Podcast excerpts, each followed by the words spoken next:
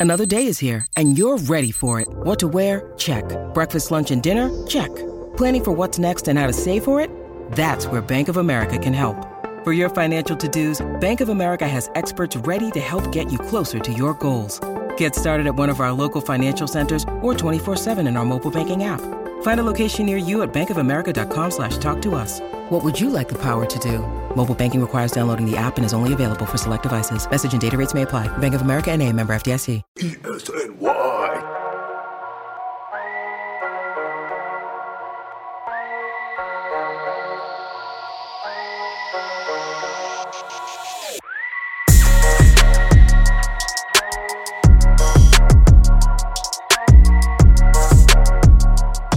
Hello, everybody. I'm Matt Castillo here with Chip Murphy. I about said Danny Small because we're using Danny's login.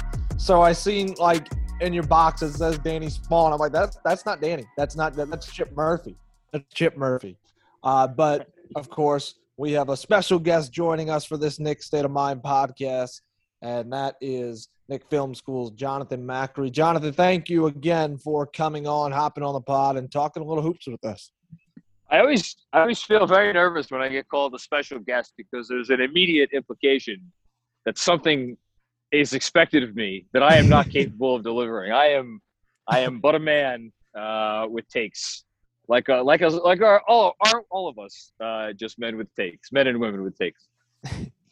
Yeah, but uh, we where we're gonna start, Jonathan, is is right after or right before we started recording. Me and Chip were talking about it, and it's funny because when you joined uh, the the Zoom call here, first thing that you mentioned was you know a week before training camp opens, and we did not fire our president of basketball operations, so we're already off to a good start. Now, the team that did that are the Minnesota uh, Minnesota Timberwolves. Uh, literally, just as we got started, uh, Chip, you have more information on it, uh, what the Timberwolves did, and one of their star players' uh, reaction to this news. So fill us in on that, Chip. Yeah, when you do a, a basketball podcast on September 22nd, sometimes you're struggling to find ideas and sometimes they just smack you right in the face. Like this one just happened uh, to happen today. Literally just as we were about to start recording, Gerson Rosas was fired by the Minnesota Timberwolves. They announced it all tidy in the, the press release or whatever. He was dismissed. I think Woj tweeted out he was dismissed by the team. They parted ways. But in the Minnesota Timberwolves announcement, they they uh, they didn't even thank him. So it clearly was not a happy uh, dismiss. It was not a mutual parting of the ways. It was they wanted him gone. Something happened. Classy there. Minnesota. yes, very classy. Well, uh, it wasn't exactly like Gerson Rosas treated uh, the coaching situation there. Very classy. Not that Minnesota did it right, but he didn't do the coaching thing right. I mean, that that just that's a miserable ownership situation there. Good luck, A Rod. I guess the the karma that he's taking. Is over. that even through yet? Is that official? 2022, hope- 2022, Yeah, I hope for their sake, 2023? Okay. They can't back out of it. I mean, man, um, no, but that, I mean, you you nailed it. It's it's the owner, right? I mean, it's we know it better than anyone because we had as as bad a, an ownership situation as there was in the league for the better part of two decades, and now finally that there's a regime um, that can uh, you know, relate to the owner and that has a pre-existing relationship with the owner and who the owner respects.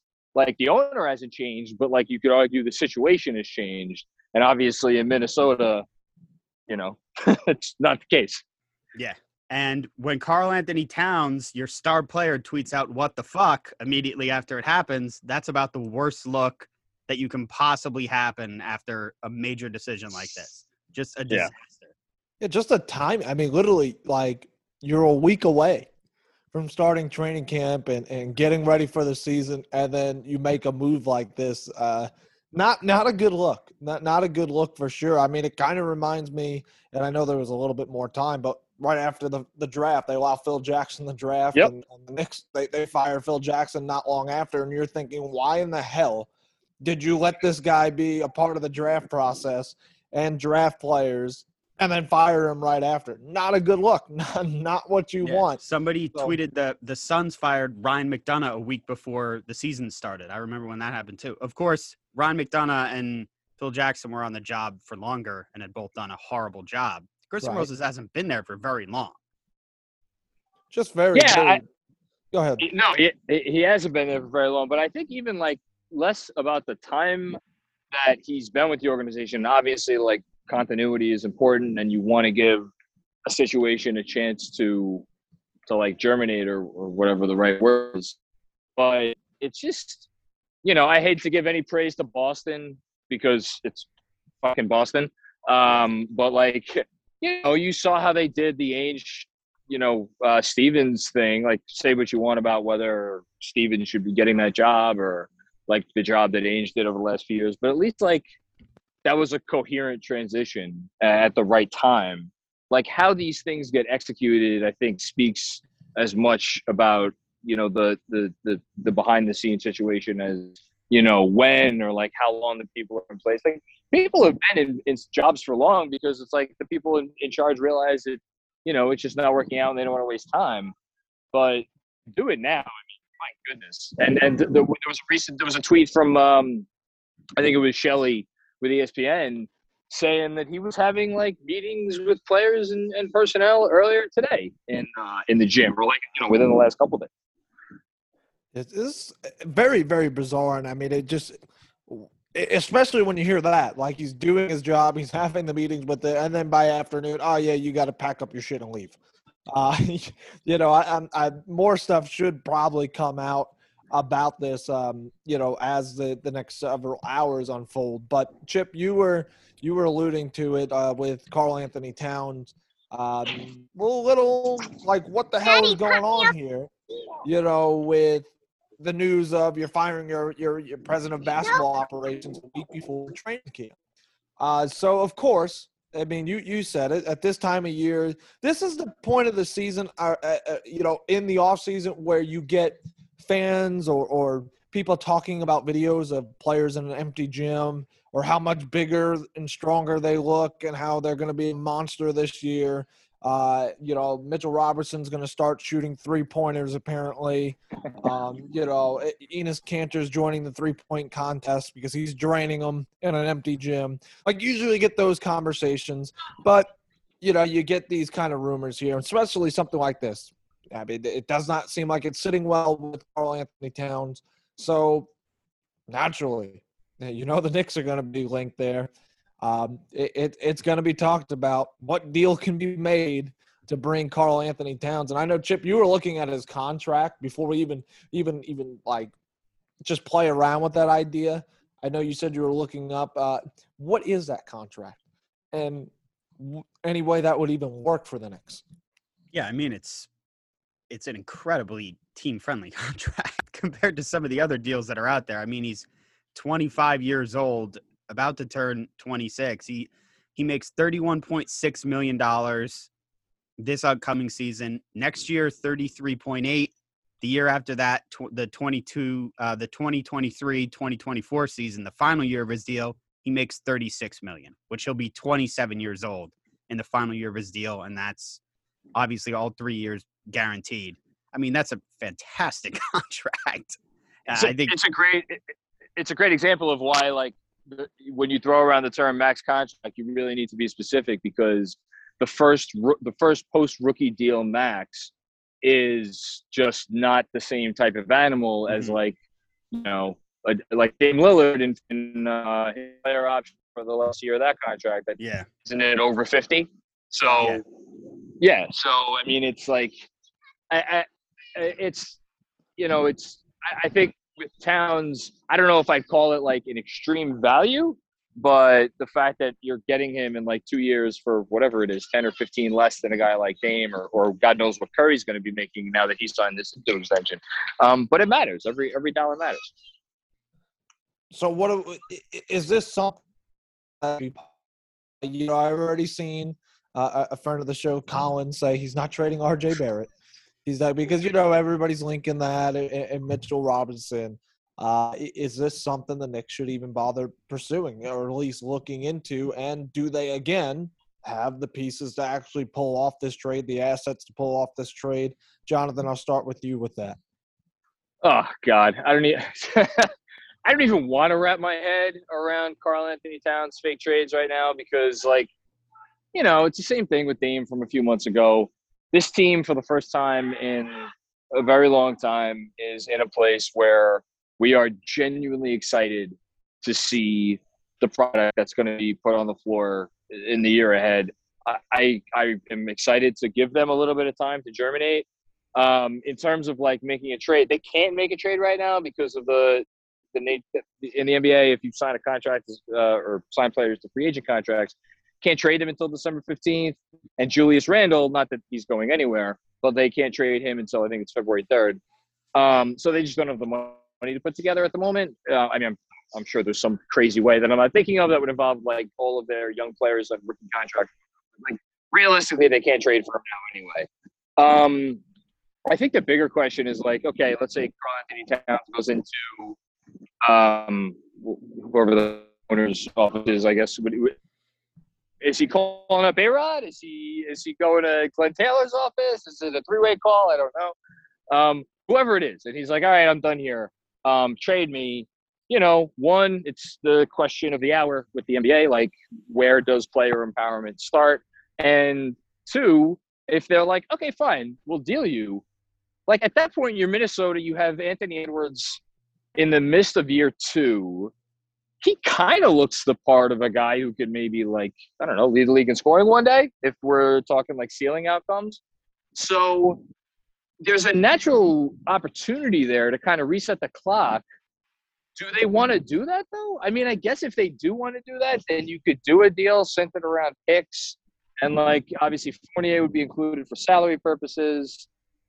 I mean, you know, every one of these conversations is going to come down to do you trade RJ Barrett or do you not trade RJ Barrett? And I just, I mean, I, I, am curious, uh, Chip. I'm curious to hear what you think. I, will like I'll like a whole post podcast earlier today. Yeah, John Krawczynski on talk about the Wolves and how like Karl-Anthony Towns is kind of being slept on now. Like he, he, he, by all accounts, should be considered universally a top ten player in the league. He's not. I don't know that most people consider him a top twenty or twenty-five player in the league right now. But the guy can do like special, special, special things. Like how much? How much do you blame the fact that he just doesn't try on defense and he hasn't tried on defense for a very long time? On the fact that he's been injured and he's been on a crappy team and like obviously the passing of his mom, like it's incredibly tragic. But you know, I he's a really, really difficult player for me to parse out.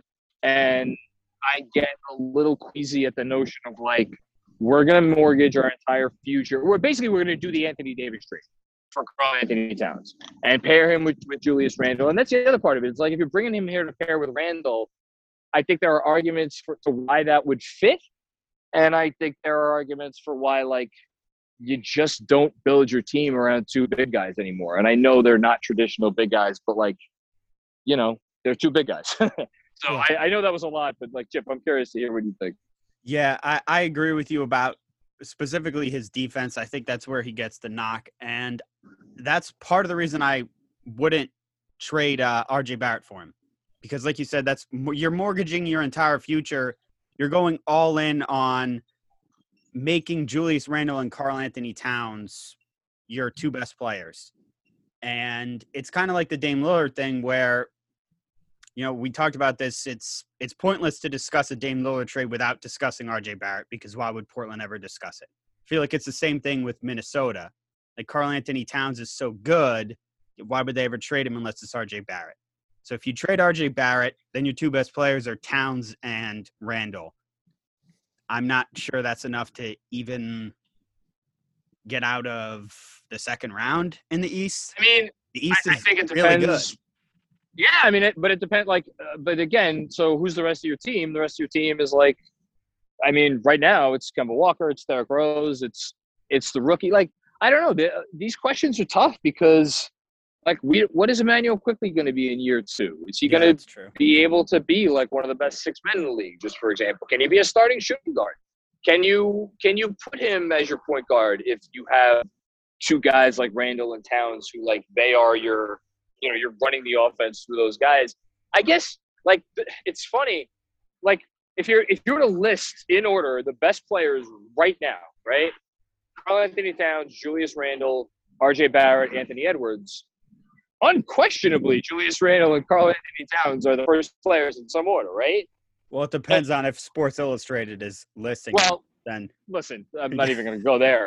but like, if you're asking me, like, what two man combo am I more excited? And this is this is no shade on Julius Randle. I want to be very clear. I, I love Julius Randle. I want to see him here for the rest of his career. But if you're asking me like which two man combination I'd be just like more excited about over the next five years or so, I, I kind of think I'd say Anthony Edwards and RJ Barrett.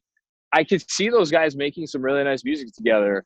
Um, I like some of the other pieces they have in Minnesota. Um, obviously, um, uh, Vanderbilt and um, oh my God, I'm blanking on the the. I know the you're a guy big who- D'Angelo Russell fan. Yeah, not D'Angelo Russell. I'm, uh, I'm talking about. I mean, it's the guy who has the same last name as the dude in Charlotte. oh, Um, McDaniels. McDaniels, thank you. Even though there's no relation. So Yeah. like, yeah, like he's a good player. Um, you know, they there's there's some like interesting stuff there. Um, but all this is to say, I am not jumping up and down for a Karl Anthony Towns trade. Yeah. Yeah. And I- There's and I about there's a handful of players I would trade RJ Barrett for, and he's not one of the handful. Exactly. Yeah, You know, and, and as you were saying, Jonathan, you did. There is that side that you could probably make a case that him and Randle in the post together could be good. I'm on the opposite side of that. I, I just I don't think you should have two ball dominant big men i- i- clogging up, uh, you know, touches in the paint. And I know, like as you said, they can extend the floor and shoot the three point shot and all that. But I, I just that, that I, I don't I don't think it would work. I just don't. I, I I would stay away from it. Usually with these rumors and you know, like I said, I, we were kidding, Chip. I said in about five minutes we'll start seeing the fake trades coming out and what it will take to get a deal done for them. Um, and, and Chip, you know how I feel about fake trades. I I, I can't. I don't. I don't even like discussing them because they're never going to happen. Like when when when do any of these deals actually happen? It, it, it's it, it won't happen. You know. Can I? So can I, I? In light of how much you absolutely hate fake trades, I literally It's a fake ago trade. just thought of a fake trade. um, no, just because you know the Simmons situation in Philly is obviously still happening, and again, we're we're for all listen. Towns may have just been letting off some steam, and he may go in front of a microphone on Monday and say like, "Look, I was I was shocked, I was disappointed, but I'm a wolf. I'm a or I'm a wolf. I'm a wolf for life. I want to be here. Let's get this thing straightened out." But if if he does really want out with the Simmons situation in Philly, we obviously know the Wolves want um want Simmons. Apparently, maybe that's the reason why this this happened today. Like, is there a situation where Simmons goes to Minnesota, Towns goes somewhere else, and then someone, some third team sends a player to Philly? The most obvious name I could think of is like De'Aaron Fox, um, who like okay, Sacramento maybe doesn't want to trade Fox for Simmons. Would they tra- would it, would they essentially give up Fox for Towns? in a situation? and obviously you'd have to there'd be some issues. You'd have to find a new home for Richaun Holmes, and maybe you get a fourth team involved, whatever the case may be. Or who knows? Maybe Holmes goes back to uh, Minnesota. I'm I'm not thinking through the salary, so I'm not sure how how that would work out. That would need to be other players in the deal, but like. That's an interesting thing. And obviously, there would be picks involved too. But like, I, I don't know. I mean, stuff like this happens, and like, you know, these teams are going to talk. I'll, I'll be curious to see what happens. You know why? Why? Why don't they just send Towns to the Lakers? Everybody else is going. Why not? yeah, Why right. not? One more won't hurt. You know. I mean, It, speaking of all the LA, teams, even the Dodgers, I, I'm I'm trying to figure out how they pay their freaking roster with all the guys they got and all that. Yeah. I, I just it's just it's mind boggling. Like everybody's going to LA basically, but uh, yeah, you know, and, when I say the the, the fake trades, I, I mean more from like the Knicks sense of it. Like the, it's just Oh yeah. a lot No, of these with you. things are not going to happen. They're just not going to happen. I and I agree. agree. I agree with you, Chip. Uh, you know, if if RJ Barrett's in a deal, Karl Anthony Yeah. Towns is not not a guy on my list that I, I would make that move for. Wouldn't I do don't it. like the idea of Daryl Morey just effing up this Ben Simmons thing completely and then stepping in shit and then ending up with De'Aaron Fox anyway. Just like the luckiest I- GM in basketball history. Like I mean, if I, that if I was Sacramento, I, I would I want no part of trading De'Aaron Fox. I I mean I think we I think pretty sure we've talked about him in the past, Chip. Yeah, I, yeah. I'm man. a u- massive De'Aaron Fox guy. So love him. yeah. Yeah. Next up, though, what I wanted to get to today um, is, of course, the Frank Ntilikina. And his- Frank Ntilikina of it all. Just, just the Frank Ntilikina. Nothing The else. Frank just- Ntilikina. just- That's all. I- there's That's nothing else is. to it. It's just it, Yeah. it was it's been a disaster. Okay, all right. I had to deal with it four or five years. I don't even know how long he was on the team because I've kind of forgot at times he was he was on the team. You Um, want to not- discuss your pre-draft take about? and I will. I will. I absolutely will. I, I, I, I will. I'll do all that. You know, but I am just. few months ago, we hear yeah, the Knicks ain't signing him. He's a free agent, and it brought a tear to my eye. I said, "Thank God, thank God." And wherever this guy goes, I'll help him move. I'll pack his damn bags for him and send him He's on not his way. even on the team anymore. Give Yeah, I was. I was. A great, it was one of the greatest moves in the offseason to not put him on the team anymore. Uh, now that he finally signed with Dallas, I'm hoping that I don't have to hear Frank Ntilikina's name ever again. Oh, stay off Twitter. Stay off. I, Twitter. I just Yeah. can't. I can't. and I, I already seen it on Twitter that he's going to do great things in Dallas, and and the Knicks are going to be sorry. The only thing that's sorry is Frank Ntilikina. He was useless. Jesus. I'm just, I'm just, uh, he didn't do anything in four or five years. And this love affair. Oh my God. Anytime he came to the score table in the garden, you would have thought it was freaking Willis Reed coming out of the damn tunnel again. I mean, I'm serious. This guy t- came out to the score table, the place would go crazy. And I, it would crack me up all the time because Clyde Frazier made so many damn references to it. And you could tell, I, I don't think Clyde Frazier was very impressed with Frank at all and he would make comments all the time like man boy this crowd loves this guy and, and for the life of me never understood I don't any know because Clyde's favorite player was Ish Smith, so I, I kind of yeah, got a yeah, feeling you know he was you know, a I'm- Frank no, guy. but like you guys, you guys joke about that, but like, so you know, and, and we could laugh at, at, at Clyde and and we, you know, to, he, he a lot of this, a lot of similar takes, except without the the great basketball resume, came from like Wally Szczerbiak. Wally Szczerbiak. How many times would we be watching a post game and Wally Szczerbiak's talking up, you know, Elfrid Payton or in years past like Emmanuel Mudiay or whatever shitty, shitty point guard, and like you know, being like, yeah, meanwhile, Frank, you know, he just needs to be more aggressive. And I'd be the guy yelling at the television because I'd be like, but that's not Frank's game. Frank, like, he's there to be the connector. He's there to be the, like, make sure everybody else, you know, is living their best basketball life. And, like, he's doing all the little things on defense. I'm like, I don't need to repeat this. We've been saying the same shit for four years, which is why I think I've been catching a lot of um, flack from Knick fans for the last few weeks because I've been very open and honest about the fact that I'm like, look, I'm not going to sit here and like cry uh, or, or, or like write a soliloquy over Frank being gone because I think what we've learned over the time, I'm not where you are in terms of like he's a terrible player. I think the organization did him absolutely wrong in every conceivable way. Um, but there is a there is a middle ground here where it's like, okay, maybe you know Frank is not as bad as maybe his numbers would suggest. Um, but at the same time, and I, I pointed this out on my pod last weekend, he played 4,000 minutes. It's not like we're talking about someone who didn't play at all. And he was like, I agree the situation was awful oftentimes, and like nobody wanted to give him a chance. But to get back to what I said originally, like there's a reason why he and i don't know how anybody could possibly come back uh, with an argument against this because i haven't heard one. There's a reason why 29 teams or essentially 30 teams waited 45 days. Anybody could have had this guy on day one of free agency two in day two of free agency day three of free agency. Nobody did. You're telling me that like frank was waiting out the best offer or the perfect situation? Okay maybe i guess.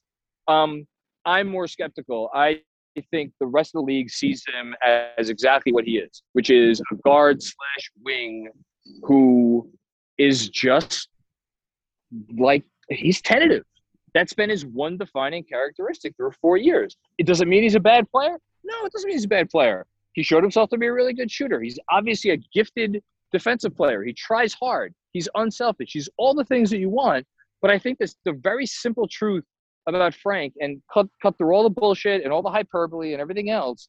It's that if you're a, if you're a, a perimeter player and there are questions about your ability slash desire to like okay i have a lane i'm gonna drive or you know i have a shot i'm gonna shoot it like that's a death knell i think i don't think like you can be like what those guys at best if they are great at everything else i think maybe they're a fifth man on a on a stack starting lineup or more likely a sixth or a seventh or an eighth man on a pretty good team and that's what Frank is. I think that's what he could be. I think he's going to be a great seventh or eighth man, you know, in Dallas. But like, is that worth the time that's been spent arguing? I, I, that's that's where I'm really more feel more passionately about than anything else, and that's why I can't get behind everybody, you know, who who is like treating this as some kind of a crazy, awful thing that has happened because I just I'm not I can't justify it, you know. I just think it's funny that people are giving you shit because two whatever two or three years ago, whenever you first started writing for ESNY, you were like the biggest Frank supporter that I've ever met. Like you wrote Yeah, articles putting them over, saying, But "Give do you know why? Time." Yeah, yeah. I think I remember you saying that he needed to be given time. He was a kid. and I, I think, and he was a younger player then, and I think he needed to be given time. But more importantly than that, it was a team and a roster full of guys that the Knicks had absolutely no, like there was no reason to invest Mhm. time or energy into the development of those players. So when he was get when he was losing minutes to certain players over the first one, two, three years of his career, I think there was a much bigger argument. And then we arrive at this season. And this season, what happened? They became a winning team and they became a team with guys that you could actually turn to. And like, let's just call it like it is.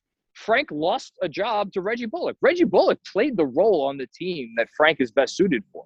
A wing who could defend the opposing team's um, best perimeter player, who could hit an open three. Um, like similar limitations to Frank, you know, doesn't really like to move with the ball. Um, and just Bullock was better at that.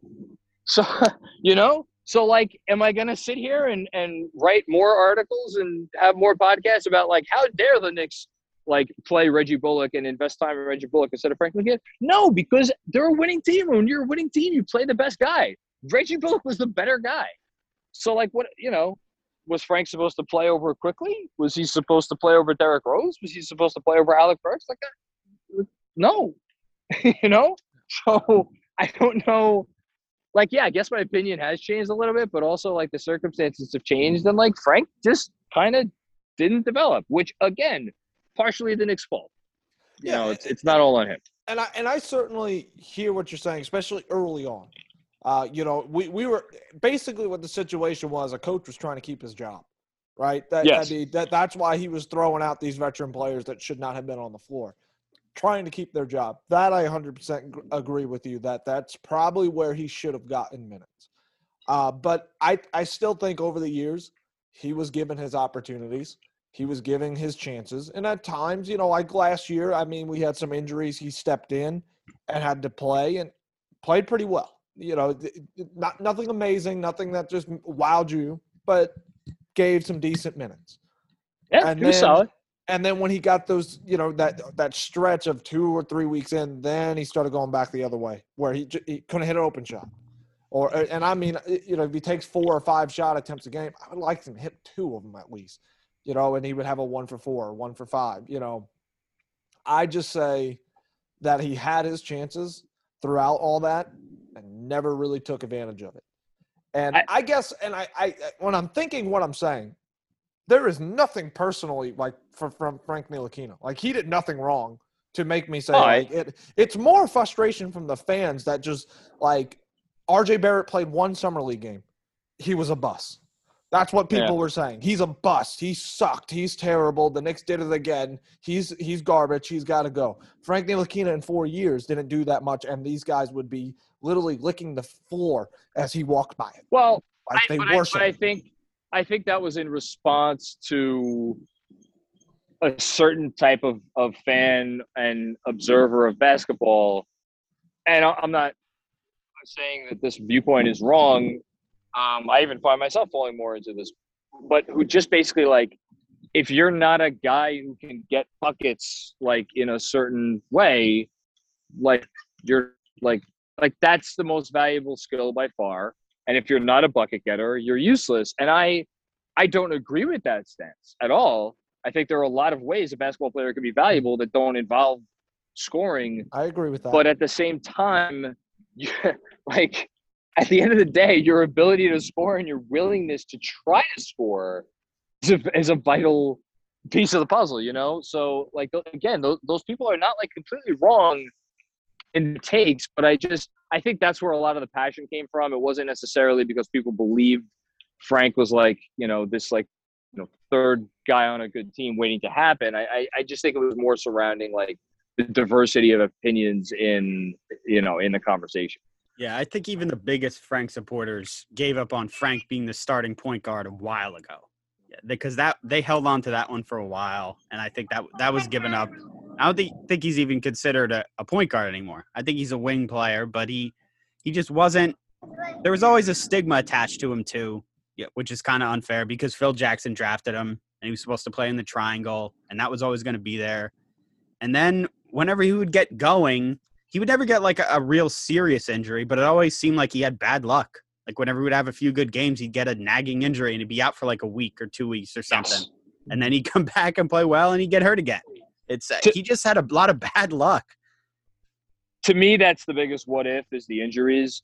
Um, I th- well, let me rephrase that. I think it's two biggest what ifs. I think it's the injuries, and I think like he had had an organization and a coach from day one that showed real confidence and belief in him, as opposed to like literally two weeks after he got picked by his NBA team. I I could see it like I, I, I mean, I'll say this: I don't think Scott Perry ever liked Frank Ntilikina. I don't think Scott Perry ever wanted Frank Ntilikina here. I don't think he ever thought for a second that he would have considered making him the draft pick. And like, whether Scott Perry is right or whether Scott Perry is wrong, I think that was translated so clearly that if you're an 18 kid, year old kid, 19 year old kid, 20 year old kid, and like the guy that is essentially running your team, you know pretty well, like he's not in your corner, like that's got to be tough. Like, Yeah. and that's why, you know, for as much as like, yes, I get he never really did anything with the time he got. He had, like I said, he played over 4,000 minutes, averaged whatever, five points a game. Like, eh, it, from that perspective, I, I think it's it's fair to point out that, like, look, you got to be some kind of a special person in terms of like your self confidence and everything to overcome that like lack of belief from your own franchise. So that's why I, I really do think if he had been drafted by a different organization that nurtured him the right way, who knows what type of player we're talking about? I don't think we're talking about like again a top like four or five guy on a championship team, but I think we're talking about a guy who is recognized as a valuable NBA contributor. And like, there's no question about the fact that he has a place in the league and he's and he's good. Um, but you know, coulda, woulda, shoulda, right? And you know, Chip, you you were you were alluding to it just really quick before we wrap this up. But the you know the the pre-draft of Frank Ntilikina, you know, it, and, and listen, you know, I, I I'm somebody that makes a lot of predictions, a lot of um, you know viewpoints, and share. I do it on my radio show. You know, it, it's part of working in the sport industry. I am wrong a lot. Okay, that's just that's just the way to. Now you get some that are wrong a lot and hide from it. They'll they'll make something and never admit that they were wrong. I'm not one of those those people. I was dead wrong in that draft as well. Like I I wanted Dennis Smith Jr. and I was very very like we, we need Dennis Smith Jr. We shouldn't draft Frank Ntilikina at all. And then we finally got Dennis Smith Jr. on the team, and by the end of that little short tenure he was with the Knicks, I, we did it live on the podcast. I, I said, God, I was wrong. He sucks. But- But I even him, like, wrong. I was isn't not there a what about if? Frank Ntilikina. isn't there a what if about Dennis Smith Jr. though? Like, look, I'm not gonna sit here and defend him or say like that he's any kind of great shakes. Um, well, he had not a good rookie year in Dallas, but he put up numbers. They were terribly inefficient, but he put up numbers. And then his organization drafted his replacement, as as they should have, because Well, Luka yeah, that who's gonna- is, who's gonna- know, yeah, he's going to dominate the league for the next ten years. But like, I, I just, but again, that's a that's a, it's to all of these situations, right? Like, there are so few LeBrons and like you know Dwyane Wade's and like you know the guys who are going to just succeed anywhere. One because they have the talent to the point that no one's ever going to question them, um, and two because they have that belief and that self confidence. But I think most players fall into a different camp where like the situation absolutely matters. And I think Frank Ntilikina is evidence of that. I think Dennis Jr. is evidence of that. And I think there's a lot of other players you could point to that are evidence of that. But you know, I wish him nothing but the best. I hope he succeeds in Dallas. Yeah. And uh, and, and, and and that sums it up well because I don't root for Frank Ntilikina in the field. I've said this a thousand and one times. Uh, if he has success in Dallas, good for him. Like I, I don't wish for somebody to fail on the, you know, just fall on their face and totally suck up, it, suck it up. But I, I just don't see him having that much of an impact, even in Dallas. I don't. I think he's going to sit on. All he's got to do is make corner threes. So I, I think I, he I, might be. that's all he had to do in New York, and, and I and I wasn't pleased with with the the results from it.